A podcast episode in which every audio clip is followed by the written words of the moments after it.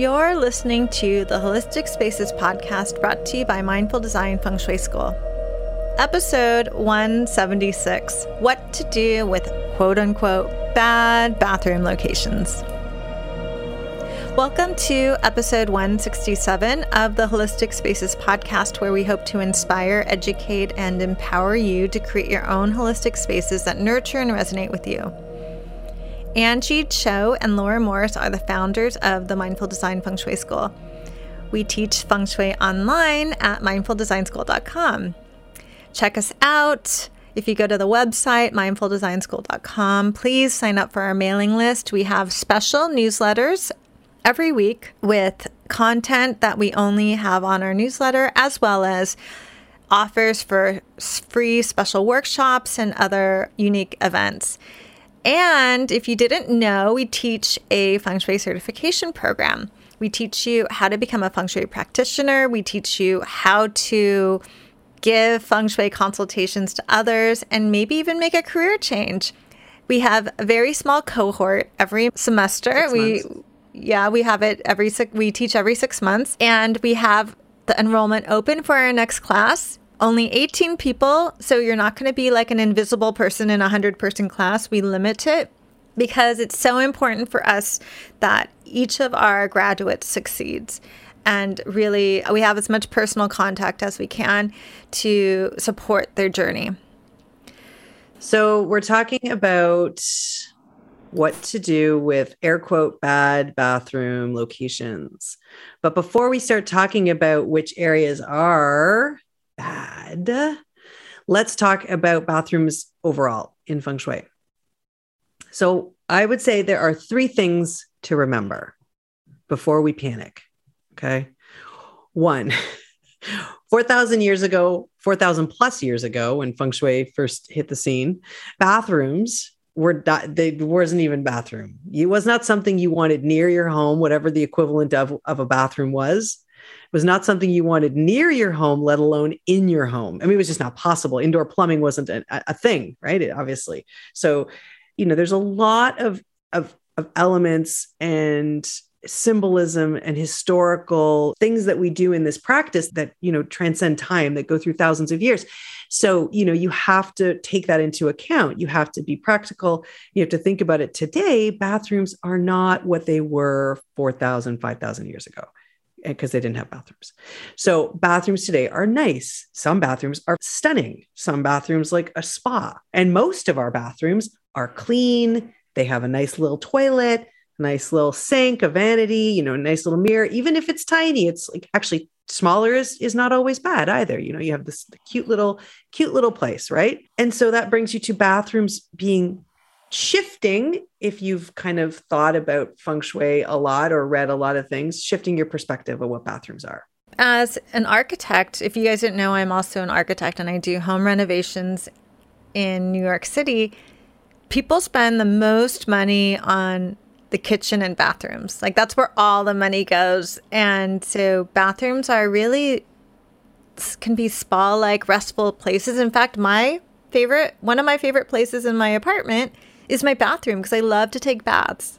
Yeah. So let's try to let's try and shift how we think about bathrooms. They're a good place. They're a place to reset, rejuvenate, prepare for the day. Okay. They, they're good for us. They help us go out into the world, right? So we look our best and feel our best. Yeah. And should we talk about what people, well, maybe people don't realize what the general feng shui thought is on the bathroom. So, well, because they're places for elimination yeah or or people may have read somewhere that the bathroom is bad. So we get a lot of questions like oh no my bathroom is in oh, actually we have an whole uh, we have an episode that says oh no my bathroom is in the wealth area. So people get really freaked out because they've read somewhere that the you know the bathroom is bad. And so it doesn't have to be bad. And it, it no. is something that you we don't have to move. Right. We do pay attention to that, but the yes. beauty of BTB feng shui, which is a feng shui that we practice, is that we give a lot of ways to shift things and to acknowledge it before we jump to the conclusion that someone needs to move. It's very rare that someone needs to move. Yeah, and you want to use this practice without being fearful because that will that's not going to help at all, right? So so be, you know, take a step back and just think, obviously my bathroom is beautiful, how can it be bad, right?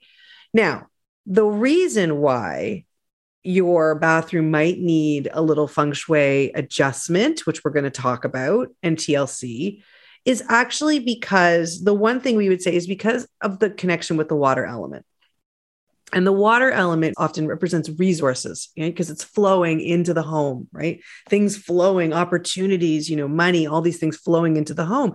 And so think about when you think of a bathroom, well, it's what a bathroom does. It flows away from the home. Okay. So it's taking that water, which represents resources, and it's having it drain away from the home. Okay. Just by the fact of what it has to functionally do. So, as feng shui practitioners, we would look at that as potentially being, depending on where it's located, depending on lots of things, many, many, many things, but we're going to simplify it today.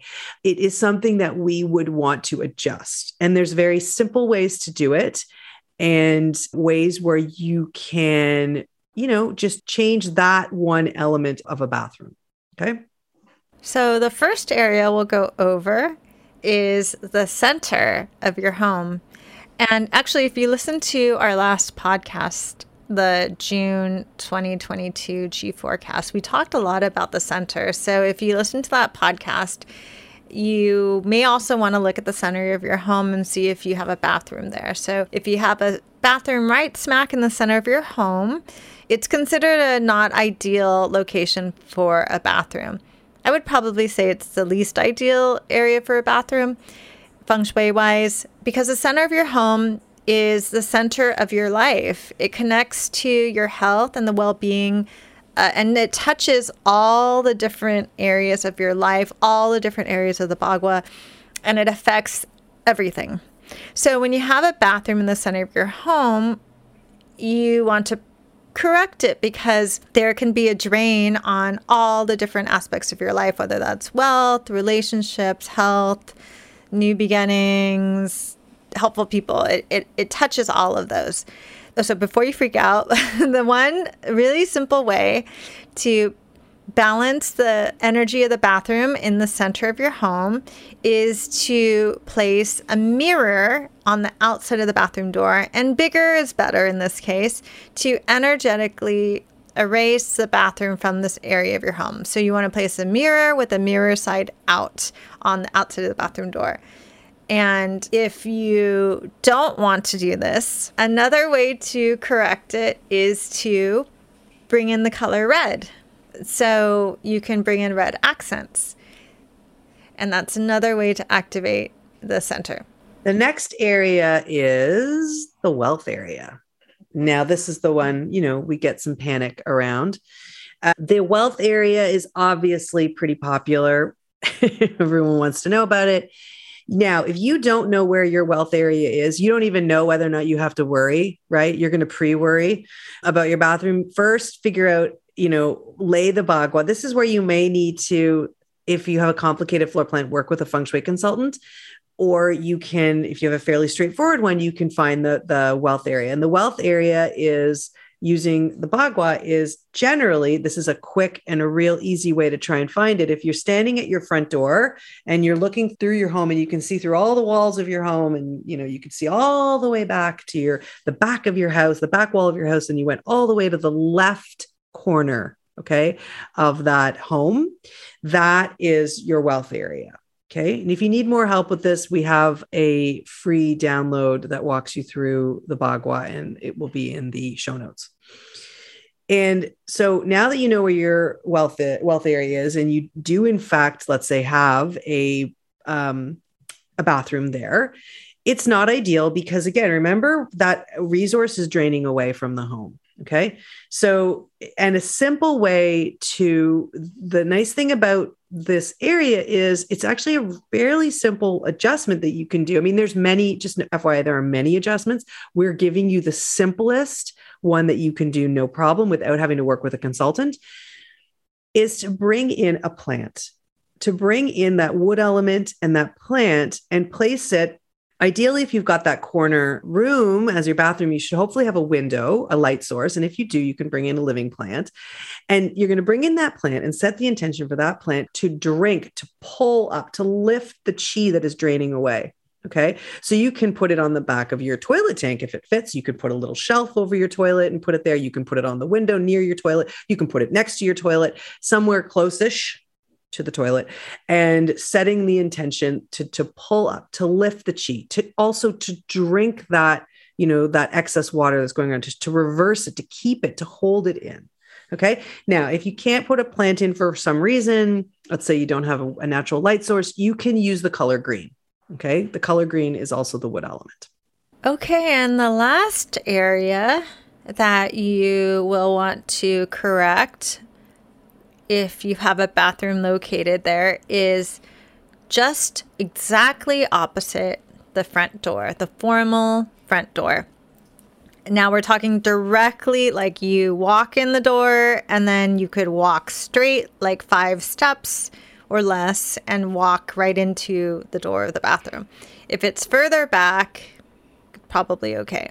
But if it's right, very close, within five or eight feet, right in front of the front door. So, having a bathroom directly opposite of the front door means that when you walk into your home, what's the first thing that you see? The bathroom. And in feng shui, we pay attention to what you see and how you experience your home, especially in relationship to the front door, because your front door is the mouth of chi, which all that means is this is how the energy enters your home. Your formal front door is the portal for chi, for life force energy. And if the first thing that you see when you walk into your home is a bathroom, from a feng shui perspective, it can potentially lead to illness, such as needing to go to the bathroom a lot, or other more serious illnesses. So it's not great for your health. Number one, you want to keep the door closed so you, at least you, you don't see the inside of the bathroom. Ideally, you can shift your home and renovate it, but if you can't renovate it, a simple solution similar to the center of your home is to place a mirror on the outside of the bathroom door to energetically erase the bathroom and minimize any possible draining negative effects. And again, like Laura said, these are like the kind of straightforward, easiest adjustments. And there's definitely more that can be more tailored to you. So if you're worried, definitely reach out to one of our graduates. We have a list of many of our graduates, the one that the ones that choose to be on our website. If you go to mindfuldesignschool.com, there's a tab listed as consultants, and you can hire one of our graduates and learn more and have them do a consultation for you. And they can give you a much more skillful way of handling a bathroom in, an, in any challenging location and maybe see other things that you're not going to see because mm-hmm. that's what they do. They studied for at least six months intensely um, on this stuff.